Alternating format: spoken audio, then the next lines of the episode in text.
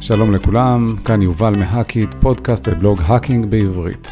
היום אנחנו נמשיך את הנושא שדיברנו עליו בפרק הקודם שקשור לאיסוף מידע, רק שבניגוד לתיאוריה שאותה הזכרנו, היום אנחנו ננסה לדבר על כלים קצת יותר פרקטיים, וגם נתחיל לדבר ככה בקטנה על התקשורת, עולם התקשורת, רשתות תקשורת מחשבים, למה זה חשוב וכן הלאה. אם אתם מכירים כל מיני אתגרים, מה שנקרא CTF'ים, Catch the Flags, אז אתם ודאי יודעים, ואלה מכם שלא יודעים, שבדרך כלל כאשר אנחנו מדברים על איזשהו אתגר סייבר, ובהנחה שאנחנו צריכים לפרוץ לאיזשהו אתר, לאיזושהי מערכת, לאיזושהי תשתית, בדרך כלל מה שאנחנו נדרשים לעשות בהתחלה, זה להבין בעצמנו למה הכתובת של המחשב שאליו אנחנו בעצם מנסים להתחבר. זאת אומרת, אם אנחנו עכשיו צריכים לפרוץ לאיזשהו אתר אינטרנט, אנחנו לבד צריכים להבין מה הכתובת המספרית, מה שנקרא, מה ה-IP החיצוני, הפומבי, של אותה מערכת, ועל ידי הגעה לכתובת ה-IP, לנסות בצורה חכמה, לאתר עוד ועוד מידע שיאפשר לנו בסוף ממש להיכנס לתוך המחשב, עם הרשאות שמאפשרות לנו לבצע פעולות על המחשב עצמו. אז בדרך כלל, מה במתודות שאנחנו מכירים בעולם הזה, שקשור לטכניקות כאלה, המתודה הראשונה נקראת footprinting, נקרא לזה, כמו שיש לנו טביעת אצבע fingerprinting, אז זה טביעת רגל נקרא לזה. זה בעצם טכניקה של איסוף מידע על מערכת או מחשב מסוים, ואיזה ישויות קשורות אליו. זאת אומרת, האם המחשב הזה נמצא ברשת כלשהי, לאיזה מחשבים הוא מחובר, אם אתם יודעים מחשב פיזי, ברגע שאנחנו רוצים שהוא ידבר עם מחשבים נוספים, אז האפשרויות הן לחבר כמה מחשבים לאיזשהו רכיב שנקרא מתג, נקרא סוויץ', ועל ידי השימוש במתג או בהמשך בראוטר, בינתיים אנחנו יכולים בעצם לבנות ממש רשתות של תקשורת. אז רשתות של תקשורת, המשמעות, מחשבים שיכולים פשוט לנוע ולדבר ביניהם. אז אם אנחנו רוצים לפרוץ לאיזשהו מחשב, אנחנו כמובן נרצה לדעת האם המחשב הזה מחובר לעוד מחשבים אחרים. למשל, אם אני משתמש באיזושהי רשת ארגונית, האם המחשב שלי יכול לדבר עם מחשבים ברמת הרשאות גבוהה יותר? האם אני יכול לגשת לשרתים מסוימים? שרתים זה מחשבים שמאפשרים להנגיש שירות מסוים, זה יכול להיות בסיס נתונים, זה יכול להיות אתרי אינטרנט, זה יכול להיות כל מיני פתרונות שעובדים עליהם. אז פוטפרינטינג זה בעצם טכניקה שמאפשרת לתוקף, להאקר, לבצע את האיסוף מידע הזה שקשור לישויות שמחוברות לאותו מחשב. אז חלק מהכלים שאפשר להשתמש בהם, אמרנו שנזכיר קצת מונחים טכניים ממש, כלים טכניים ממש, אז חלק מהכלים הם SAM-SPADE, SAM, רווח SPADE, SPADE, יש כמובן NS Lookup, זה פקודה במערכות הפעלה, שמאפשרת לנו לגשת למחשב מסוים לפי כתובת ה-IP שלו, לצורך העניין, ולקבל מידע עליו, וכן הלאה וכן הלאה. יש פקודה שנקראת Trace Route, יש את Nmap, ויש את NeoTrace, זה כמה כלים ככה שאני מזכיר עכשיו ממש בנשימה אחת. Nmap זה כלי סופר פופולרי, שבעצם כאשר אנחנו משתמשים בפקודה Nmap, בואו נפשט את זה ונגיד רק רווח, הכתובת המספרית של המחשב שאליו אנחנו רוצים לפרוץ, למשל 1.2.3.4, הפלט שיצא לנו מהתוכנה הזאת, שרצה לנו, הוא יהיה בעצם מידע על המחשב שאנחנו רוצים לפרוץ אליו. אז זה, אם אתם מכירים גם אתגרים של Catch the Flag, CTF'ים למיניהם, השלב הראשון תמיד שמבצעים הוא באמת Nmap כנגד המטרה, עם כל מיני אפשרויות שמוסיפים בפקודה, כדי לקבל מידע רב על המערכת שלה אנחנו רוצים לפרוץ. אז פוטפרינטינג, מה שנקרא, זה בעצם שלב מקדים, שהאקר מבצע כדי לדלות כמה שיותר מידע, כדי שהוא יוכל לפרוץ לאיזשהו ארגון, או לפחות לקבל איזשהו קמצוץ של מושג, על מה הוא צריך לבצע כדי להגיע למטרה שלו. אז המידע הזה, יכול להיות שם הדומיין, מה שנקרא Domain Name, זה יכול להיות כתובת IP Address, Namespaces, זה יכול להיות מידע אודות עובדים מסוימים, זה יכול להיות מספרי טלפון, זה יכול להיות כתובות אימייל, זה יכול להיות מידע על דרושים אפילו, שרשום באיזה טכנולוגיות מקום עבודה משתמש. כל הדברים האלה זה הפוטפרינטינג שלנו, מידע מקדים שאנחנו מנסים לקבל באמצעות גישוש על המטרה שלנו.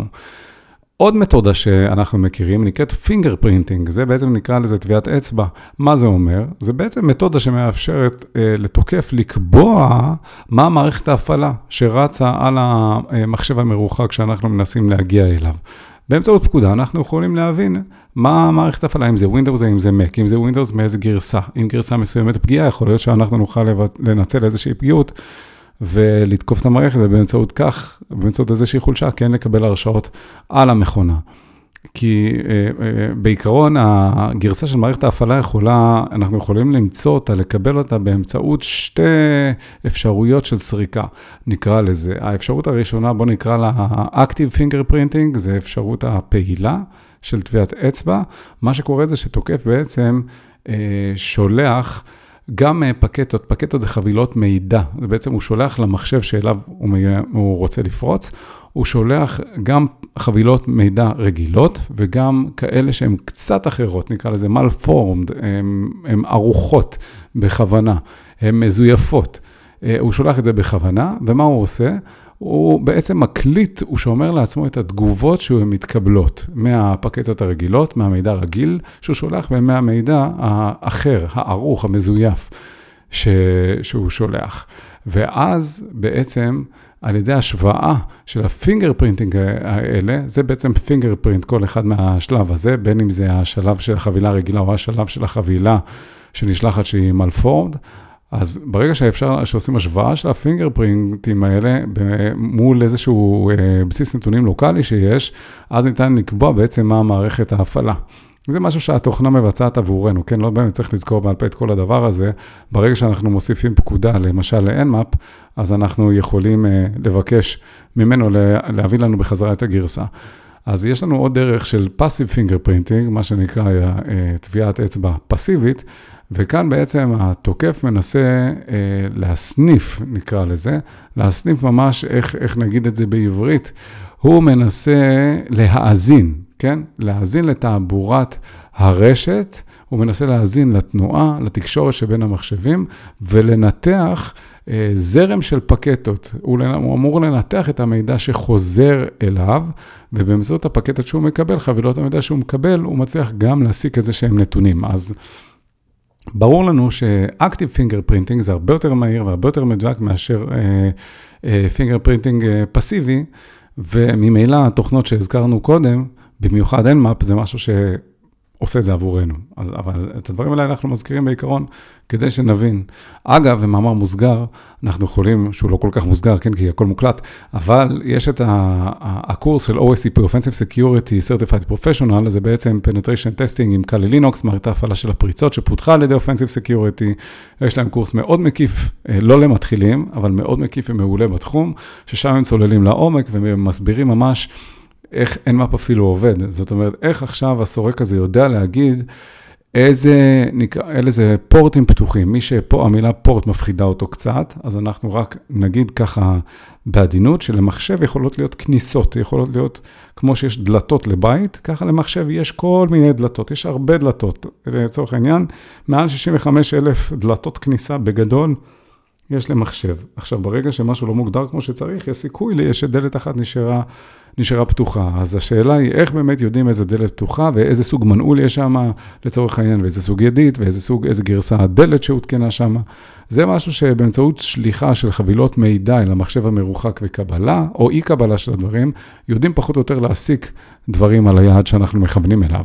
אבל שוב, יש תוכנות שעושות את זה עבורנו, וזה מקל לנו על החיים. אנחנו מזכירים את הדבר הזה כדי שנבין, קצת נעמיק יותר בטכניקות של מה שאנחנו נשתמש, לא נגיע למצב חלילה שאנחנו רק מריצים בלי להבין מה אנחנו עושים. דבר נוסף שתוקפים אוהבים לעשות, זה נקרא DNS enumeration. DNS זה ראשי תיבות של Domain Name Server. זה בעצם מיפוי כמו ספר טלפונים של פעם, מי שזוכר, אני לא יודע, יש פה חבר'ה סופר צעירים, אני לא יודע אם אתם יודעים מה זה, חברים, אבל פעם היינו מקבלים ספר אב קרס בצבע צהוב, דפי זהב, מונח בפתח הדלת של כל הבניין, של כל השכנים, של כל החברים, ואתה רוצה מספר טלפון של מישהו, אתה פשוט פותח את הספר, מחפש לפי ה-א'-ב' שם משפחה ושם פרטי, את השם של האבא, האמא של המשפחה, משם אתה מקבל את מספר הטלפון, ואז אתה מרים טלפון, מתקשר שלום, נמצא בבית, זה המשפחה, זה לא המשפחה וכו'. בעולם המחשוב, הזכרנו את זה ככה בחצי האוזן בפרקים הקודמים. אנחנו כבני אדם יודעים לזכור יותר שמות, כן? ייצוג טקסטואלי של דברים מאשר מספרי. אנחנו לא יכולים לזכור 172.168.25.56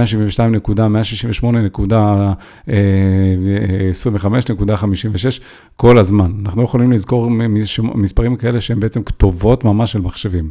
אז יש איזשהו פרוטוקול שנקרא DNS, שהוא בעצם ממפה את זה עבורנו, כמו ספר טלפונים. אנחנו כותבים למשל hackit.co.il, יש איפשהו שרת שלוקח את ה-hackit.co.il ויודע להגיד, אוקיי, המספר שלו זה הכתובת הזאת והזאת. זה המיפוי, זה שירות שנקרא DNS.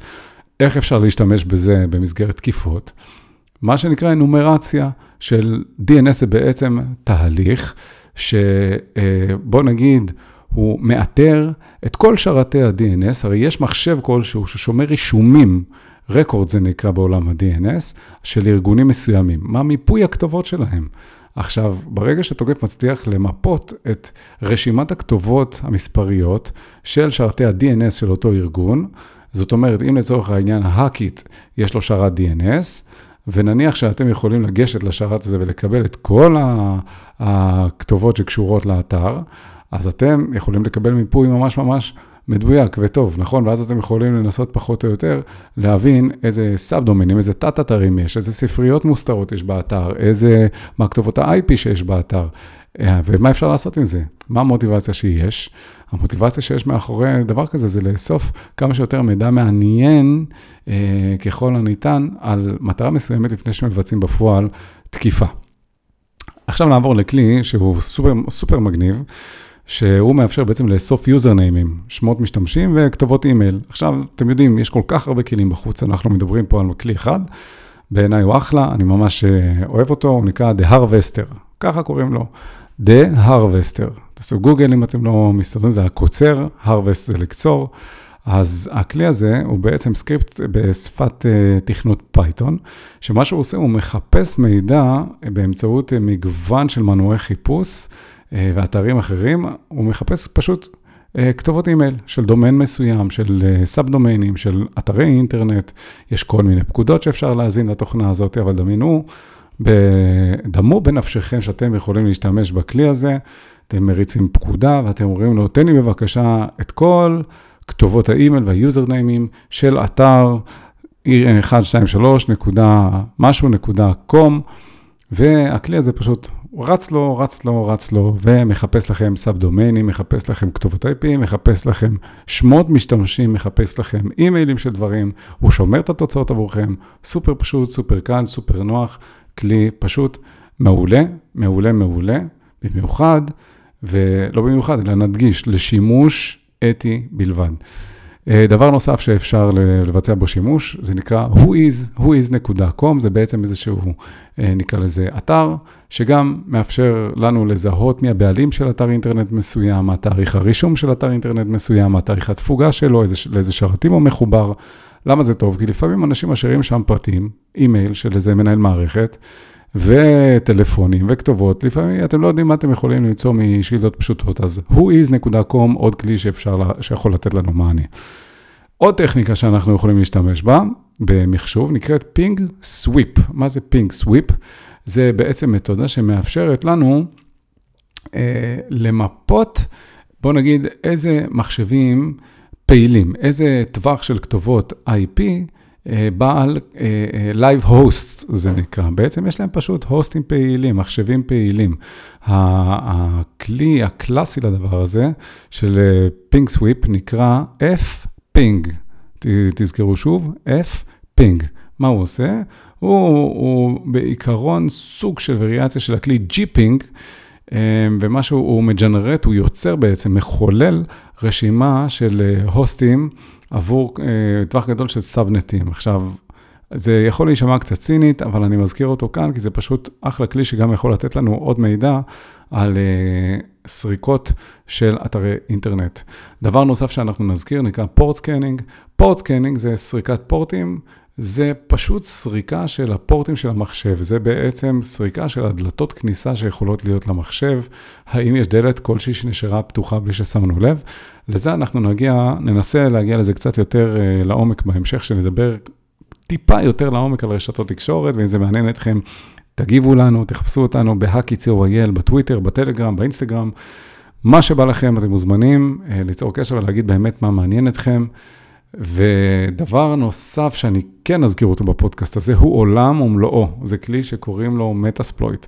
Metasploit זה בעצם תוכנה שהיא open source, זאת אומרת, היא קוד פתוח מקהילה שמתחזקת את הקוד ומשתמשת בו. הוא במקור התחיל אי שם בשנת 2003, נכתב בשפת התכנות פרל, ולאחר מכן הפרויקט הזה של מטאספלויט נכתב מחדש בשנת 2007 בשפת התכנות שנקראת רובי.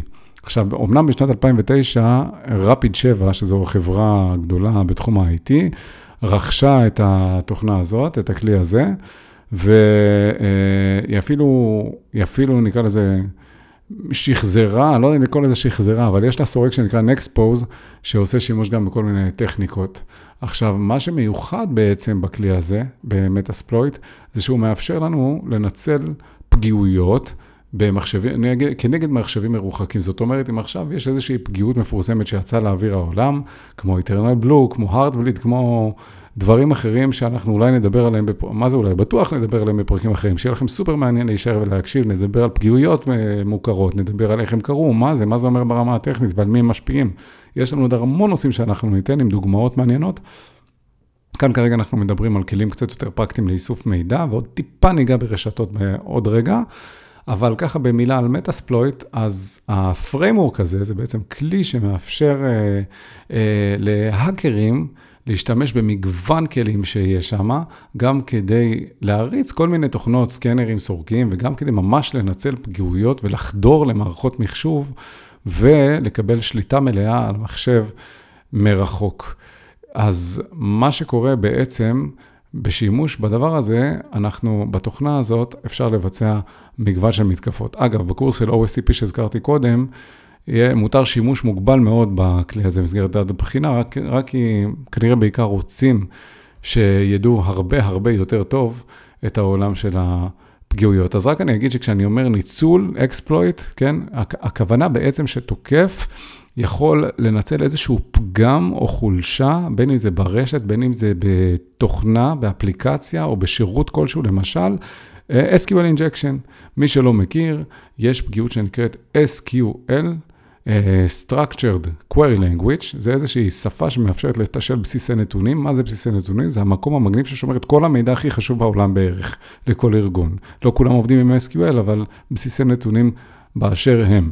עכשיו, בדרך כלל אתרי אינטרנט גדולים, או אתרי אינטרנט כלשהם, יצטרכו לשמור מידע על המשתמשים שלהם, או על מוצרים שלהם בבסיסי נתונים, על מאמרים שלהם. ואם האתר אינטרנט לא מוגן כמו שצריך, אז פגיעות מסוג SQL Injection יכולה לאפשר ממש לתוקף, להזריק איזשהו קוד לאתר, והקוד הזה, מה שהוא עושה, הוא הולך לבסיס הנתונים, ומביא לתוקף את כל המידע של השמות המשתמשים, אולי אם יש סיסמאות, אז גם סיסמאות אם הן לא מוצפנות, וכו'. אז ניצול של פגיעות זה למשל לנצל SQL Injection, או באפר אוברפלו, זה העולם שלם באמת שכרגע אנחנו נשאיר אותו בצד, כי יש לנו עוד המון פרקים להתעסק במונחים האלה, במתקפות, אולי נקדיש כל מתקפה לפרק שלם לכל מתקפה, יהיה לנו באמת מאוד מעניין. עוד מונח שנזכיר אותו, אם כבר התחלנו לדבר על אקספלויטים, ככה אני נסחף, הוא פיילוד. פיילוד זה בעצם קטע קוד, או תוכנה, מה שעושים, שגרים אותה בעצם לקורבן, כן? למערכת שאלה רוצים לפרוץ. למטאספלויט, הכלי שהרגע הזכרנו, יש ממש בצורה מובנית המון רשימה של פיילודים, זאת אומרת קטעי קוד שמשמשים בדיוק למטרה הזאת, לנצל איזושהי פגיעות במערכת. עכשיו, אפשר גם תמיד לפתח את הפגיעות משלנו, מה שאנחנו רוצים, את הקוד שלנו, אבל בגדול במטאספלויט יש המון פיילודים, קטעי קוד שמאפשרים להשתמש בהם כבר בצורה מובנית, כדי להריץ אותם כנגד מטרה מסוימת. עוד מונח שנזכיר נקרא של קוד. של קוד זה בעצם פשוט, בואו נקרא לזה, רצף של פקודות שנקרא לזה set of instructions, כן? זה רצף של פקודות שמשתמשים בו כאשר מנסים לנצל איזושהי חולשה. זה נקרא shell code בגלל שה נקרא לזה הטרמינל, הקומנד של, יש מונחים שקצת קשה לתרגם אותם מאנגלית לעברית, והם רצים בראש, בגלל זה לפעמים אתם שומעים אותי ככה, מנסה לחשוב, זה התרגום האונליין שאני מנסה לבצע, אבל באמת הקומנד של, שמנסים להשתמש בו, שזה כמו שאתם יודעים, שאתם פותחים את המחשב ואתם משתמשים בטרמינל או בקומנד ליין, אז לזה אני מתכוון, שמזינים את הפקודות בפנים במחשב. מי שלא מכיר, ננסה להרחיב על זה אולי גם קצת בהמשך, אבל זה ממש עמד בסיס, שכשמריצים את הטרמינל זה נקרא, או את הקומנד ליין במחשב, אז אנחנו מדברים. אז בעצם זה נקרא shell code, בגלל שזה מאפשר לתוקף בעצם להריץ ממש פקודות על פקודות ממש כמו בשל קוד שאנחנו רואים, כמו בטרמינל, על המחשב של הקורבן, של היעד, של המטרה, איך שתרצו לקרוא לו. עוד דבר שנזכיר, טרמינולוגיה נקראת מודול, במטאספלויט. מודול זה בעצם חתיכת, גם אותו דבר, חתיכת תוכנה שמשתמשים במטאספלויט. זה פשוט יכולת של הכלי, להעצים את, נקרא לזה, משטחת תקיפה שלנו. מודולים יכולים להיות איסוף מידע, יכולים להיות כמו DNS, ריקון, DNS, אינם DNS. אומנם הזכרתי כאן שמות של כלים, כן, אבל יש ברעיון אותו דבר. סריקות של דברים, הרצה של פקודות, כלים, זה באמת עולם שלם כשלעצמו. על אותו משקל יש גם מה שנקרא ליסנרים במטאספלויט. שליסנר, מה שזה אומר, זה סופר חשוב האמת. ברגע שאני רוצה לדעת אם מחשב מסוים אכן פגיע או לא פגיע למתקפה שאני מנסה לבצע עליו, אז אני צריך לפתוח לעצמי איזשהו, נקרא לזה, מחשב בצד, שהוא פתוח, עם חיבור פתוח, והוא לא עושה כלום חוץ מלשבת ולהקשיב. הוא ליסנר, זה מה שהוא עושה, הוא יושב ומקשיב. ולמה הוא מקשיב? האם מישהו פנה אליו או לא פנה אליו? אז מה שתוקף עושה בדרך כלל, הוא פותח איזשהו מחשב כזה בצד, כדי שיבדוק כל הזמן, האם פנו אליי או לא פנו אליי, פנו אליי או לא פנו אליי. במקביל, הוא שולח למטרה שלו איזושהי מתקפה, ובמידה והמתקפה הזאת עבדה, אז המטרה של התוקף זה שהמחשב הפגיע ישלח בקשה למחשב הזה שהוא הגדיר מההתחלה, והוא שיושב ומחכה, אם הוא פה, לא פה, פה, לא פה, פה, לא פה, פה, פה, לא פה, פה, כן, כמו בשיר.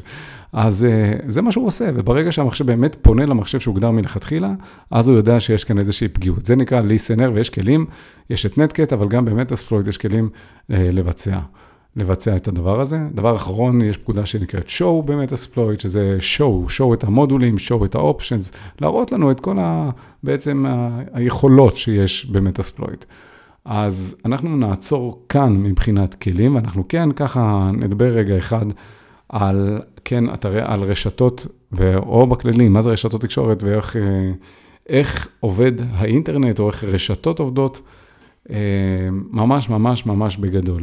אז אני כן אמליץ כאן, אגב, על ספר סופר מעולה, של סייבר ORGIL, המרכז לחינוך סייבר, יש להם תכנים מעולים, מעולים, מעולים, חינמיים, ספרים מעולים שאני סופר ממליץ עליהם, גם של רשתות תקשורת, גם של תכנות בפייתון, גם של אסמבלי, גם של מערכות הפעלה. עכשיו, לא מזמן יחסית, הוציאו באמת פשוט ספרים מדהימים שאני ממליץ בחום. אין לי שום אינטרס, אין פה מימון ואין פה שום דבר. אגב, אם מישהו מהארגונים האלה שומע אותי, תדעו שאני מת עליכם, וכל הכבוד לכם, אתם עושים אחלה של עבודה. באמת, באמת, באמת. אז רגע, ניקח צעד אחורה, רשתות תקשורת. בכל הפרק הזה, ובכלל במבואות שלנו, אנחנו דיברנו על איך פורצים למחשבים. עכשיו, על אותו בסיס, זה כמו לשאול איך פורצים לבית, לבית מלון, לחברה כלשהי. צריך להבין בכלל מה אנחנו שואלים. אנחנו רוצים לפרוץ למחשב של מישהו. עכשיו, אם מישהו יושב באוסטרליה, ואנחנו יושבים כאן בישראל, איך אנחנו יכולים בכלל להגיע אליו? כן? עכשיו, זה דוגמה אחת. זה משתמש אחד. אם אני רוצה לפרוץ לאיזשהו ארגון, איך אני יכול לפרוץ אליו? וגם אם אני מצליח לפרוץ אליו, מה אני יכול לעשות ברגע שפרצתי אליו? יש כל כך הרבה שאלות בדברים האלה, אבל הכל יושב על בסיס של להבין. כרגע אני מניח את הנושא של מערכות הפעלה בכלל בצד, זאת אומרת מחשב, בדרך כלל מותקנת על, מה זה בדרך כלל? תמיד מותקנת על המערכת הפעלה, זה יכול להיות לינוקס, זה יכול להיות מערכות מבוססות יוניקס, כמו מקינטוש, זה יכול להיות כל מיני גרסאות של לינוקס, דביאן, אובונטו, וזה יכול להיות ווינדוס, כמו שכולנו מכירים, וחלקנו גם אוהבים. ואם אתם שם, אז הגיע הזמן לעבור למק, באמת. גם מזה אין לי מימון, אבל אנשי ווינדוס, אין לי משהו נגד מייקרוסופט, אני פשוט מאוד מאוד אוהב את מק.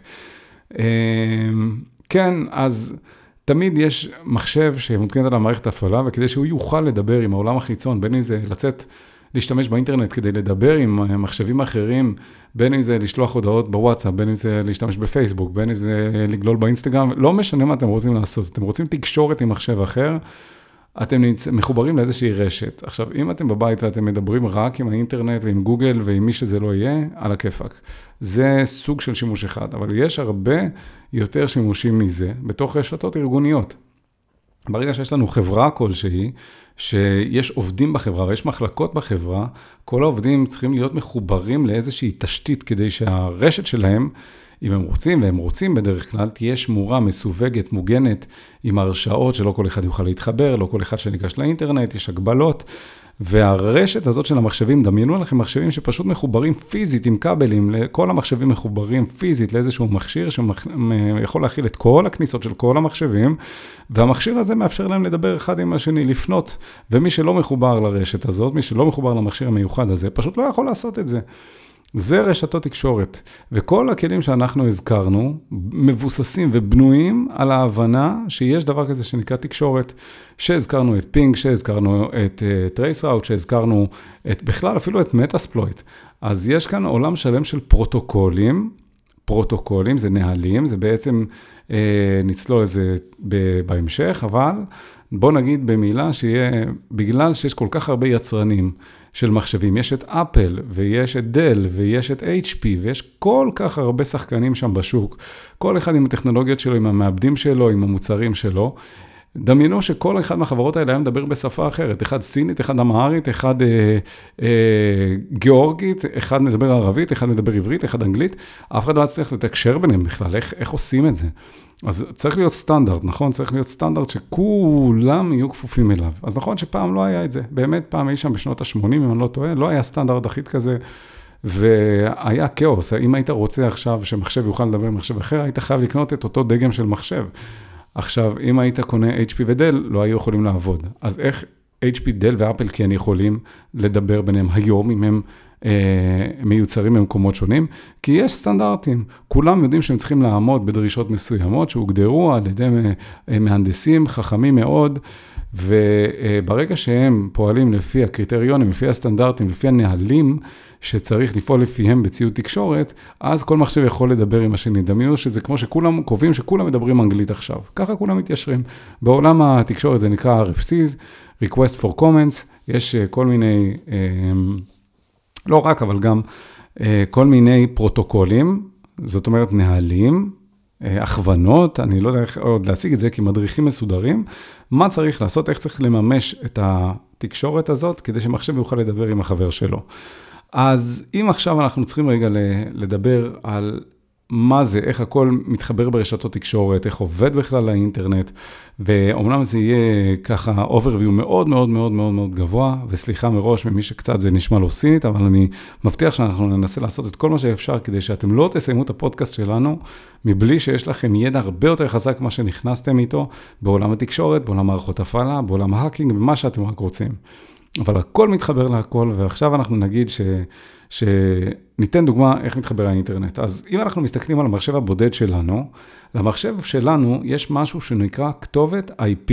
זה כתובת מספרית. יש בתוך מחשב כרטיס רשת, זה ממש רכיב פיזי, ירוק כזה, יפה יפה, שהוא מאפשר בעצם לבצע פעולות של תקשורת, לפנות, לבקש מידע ולקבל מידע. למשל, לפנות לגוגל ולקבל מידע מגוגל.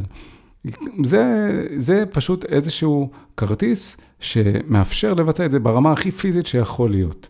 אז יש כתובת IP בעולם לכל מחשב, ויש פרטי רשת, ולכל מחשב שמחובר לרשת שיוצאת לאינטרנט, או לא רק לאינטרנט, אבל בעיקרון לכל מחשב, יש כתובת IP שנקבעת על ידי שרת Dynamic Host, DHCP. בואו נזכור את זה, בסדר? מחשב מקבל כתובת IP משרת DHCP, או שהוא מוגדר ידנית והוא לא צריך את השרת הזה, או שהוא משתמש בשירות דינמי, Dynamic Host, ואז הוא כן צריך את השירות הזה שמקצה כתובות IP ברשת מסוימת. אז אוקיי, אז יש למחשב שלנו כתובת, בוא נגיד שזה 1.2.3.4, ונדגיש 1.2.3.4, פרוטוקול IP מגרסה 4, גם על זה אנחנו נוכל להרחיב בהמשך.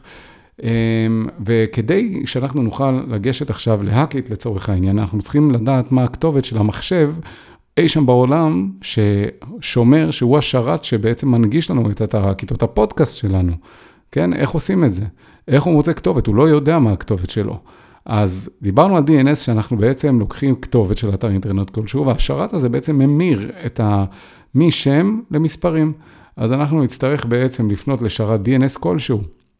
איך אנחנו יודעים, איך המחשב שלנו יודע לאיזה שרת DNS לפנות? המחשב בעצם מסתכל על משהו שנקרא מסכת רשת. הוא בודק האם יש שרת DNS קיים ברשת שהוא נמצא בה. האם יש מישהו שיכול לשאול אותו, סליחה, אתה יודע איפה זה נמצא או לא? אם יש דבר כזה, הוא פונה אליו, אבל איך הוא יודע אם יש? הוא צריך להסתכל בטבלת ניתוב. לכל מחשב יש טבלת ניתוב. הוא שומר איזשהו רישום, איזושהי טבלה, והוא אומר, אוקיי, רגע, הנה הרשת שלי, הנה המחשבים שמחוברים אליי, הנה השרתים שנמצאים אצלי, הנה שרת ה-DNS, האם הוא נמצא פה? אם הוא נמצא פה, אני פונה אליו. אבל אם הוא לא נמצא פה, אז אני יודע שאת כל מה שאין לי בטבלה, אני מפנה לאיזשהו כתובת, לכתובת אחרת, נקרא לה 1111. אז ראינו בטבלה, וראינו ששרת ה-DNS לא נמצא, ובגלל זה אנחנו צריכים להעביר את הבקשה שלנו בעצם למה שנקרא Default Gateway, השער של הברירת מחדל שלנו, שדרכו אנחנו יוצאים, ואליו אנחנו פונים בכל פעם שאנחנו לא יודעים לאן ללכת. לצורך העניין, אם אתם נמצאים במקום עבודה ואין לכם מושג את מי לשאול, דמיינו שיש לכם איזה בדי, שהוא הכתובת שלכם לכל מה שאתם לא מבינים. עכשיו, בשביל בכלל לפנות את ה-Default Gateway, גם צריך להבין מה הכתובת שלו, נכון? כי לא מספיק לי שכתוב שאני צריך לפנות ל-Default Gateway, זאת אומרת, לשער, לך לשער שלך. איך אתה הולך לשער שלו? השער, הכתובת היא 1111, כמו שאמרנו. אני 1234 והוא 1111. אבל איך פיזית? אני צריך מישהו שיגיד לי, תשמע, הבאדי שלך יושב בקומה 3. לך במעלית, בסוף המסדרון, תעלה לקומה 3, פני ימינה, תגיע אליו. בעולם המחשוב זה עובד לפי הכתובת הפיזית שלו. זה ממש הכתובת הפיזית, לא כתובת IP שהיא כתובת לוגית, זה כאילו איזשהו תיאור, זה כמו תעודת זהות שיש לבן אדם. אם יש לי תעודת זהות של מישהו, זה לא אומר שאני יודע איפה פיזית הוא גר.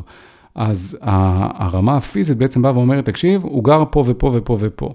אז כדי שהחבילה הזאת תוכל לצאת מהמחשב שלנו לעולם, היא צריכה להבין פיזית איך ללכת לנתב שלנו. איך עושים את זה? יש פרוטוקול, כמו שהזכרנו, שקוראים לו ARP. מה זה ARP? Address Resolution Protocol. כל הדפקיד שלו בעולם זה לצעוק, הלו, איפה אתה? מישהו יודע איפה אתה? ואז משיבים, כן, אני יודע איפה.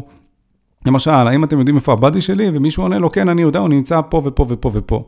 סוגריים נגיד שזה פתח למתקפות, נכון? כי אם אני יכול לקבל תשובה מכל אחד, אז מישהו יכול לרמות אותי ולהגיד, כן, הוא נמצא בקומה 5, למרות שהוא נמצא בקומה 3. אבל בגלל שאני מקבל תגובות מכל אחד, אז אני לא יודע את זה לעולם. זה פרוטוקול שהוא לא כל כך אמין. אבל הפרוטוקול הזה קיים. בשביל לפנות לנתב, בשביל להגיע לבאדי שלנו, אנחנו צריכים להשתמש ב-ARP. אחרי שהשתמשנו בפרוטוקול ARP, כן? אז אנחנו מבינים בגדול שיש לנו את המכשיר המיוחד הזה שכל המחשבים מחוברים אליו, אתם זוכרים? אז אנחנו יודעים שהשתמשנו בפרוטוקול ARP, ואנחנו עכשיו יודעים איפה נמצא ה-Default Gateway שלנו. כשאנחנו יודעים איפה נמצא ה-Default Gateway שלנו, אנחנו בעצם פונים כבר למכשיר המיוחד הזה שנקרא סוויץ', נקרא מתג. המתג הזה יודע להעביר כל בקשה שלנו רק פיזית לפורט, נקרא לזה, לחיבור הספציפי שהמחשב השני מחובר אליו. כמו שאמרנו, אם עכשיו אני צריך להגיע לקומה 3, אז אני בעצם פונה למכשיר המיוחד, בוא נגיד פונה לשומר בכניסה, ורק השומר בכניסה יכול להגיד לי, אין בעיה, אני מפנה את הבקשה שלך לקומה 3 לצורך העניין. אז אוקיי, נעשה רגע סדר. יש לנו מחשב, יש לו כתובת IP.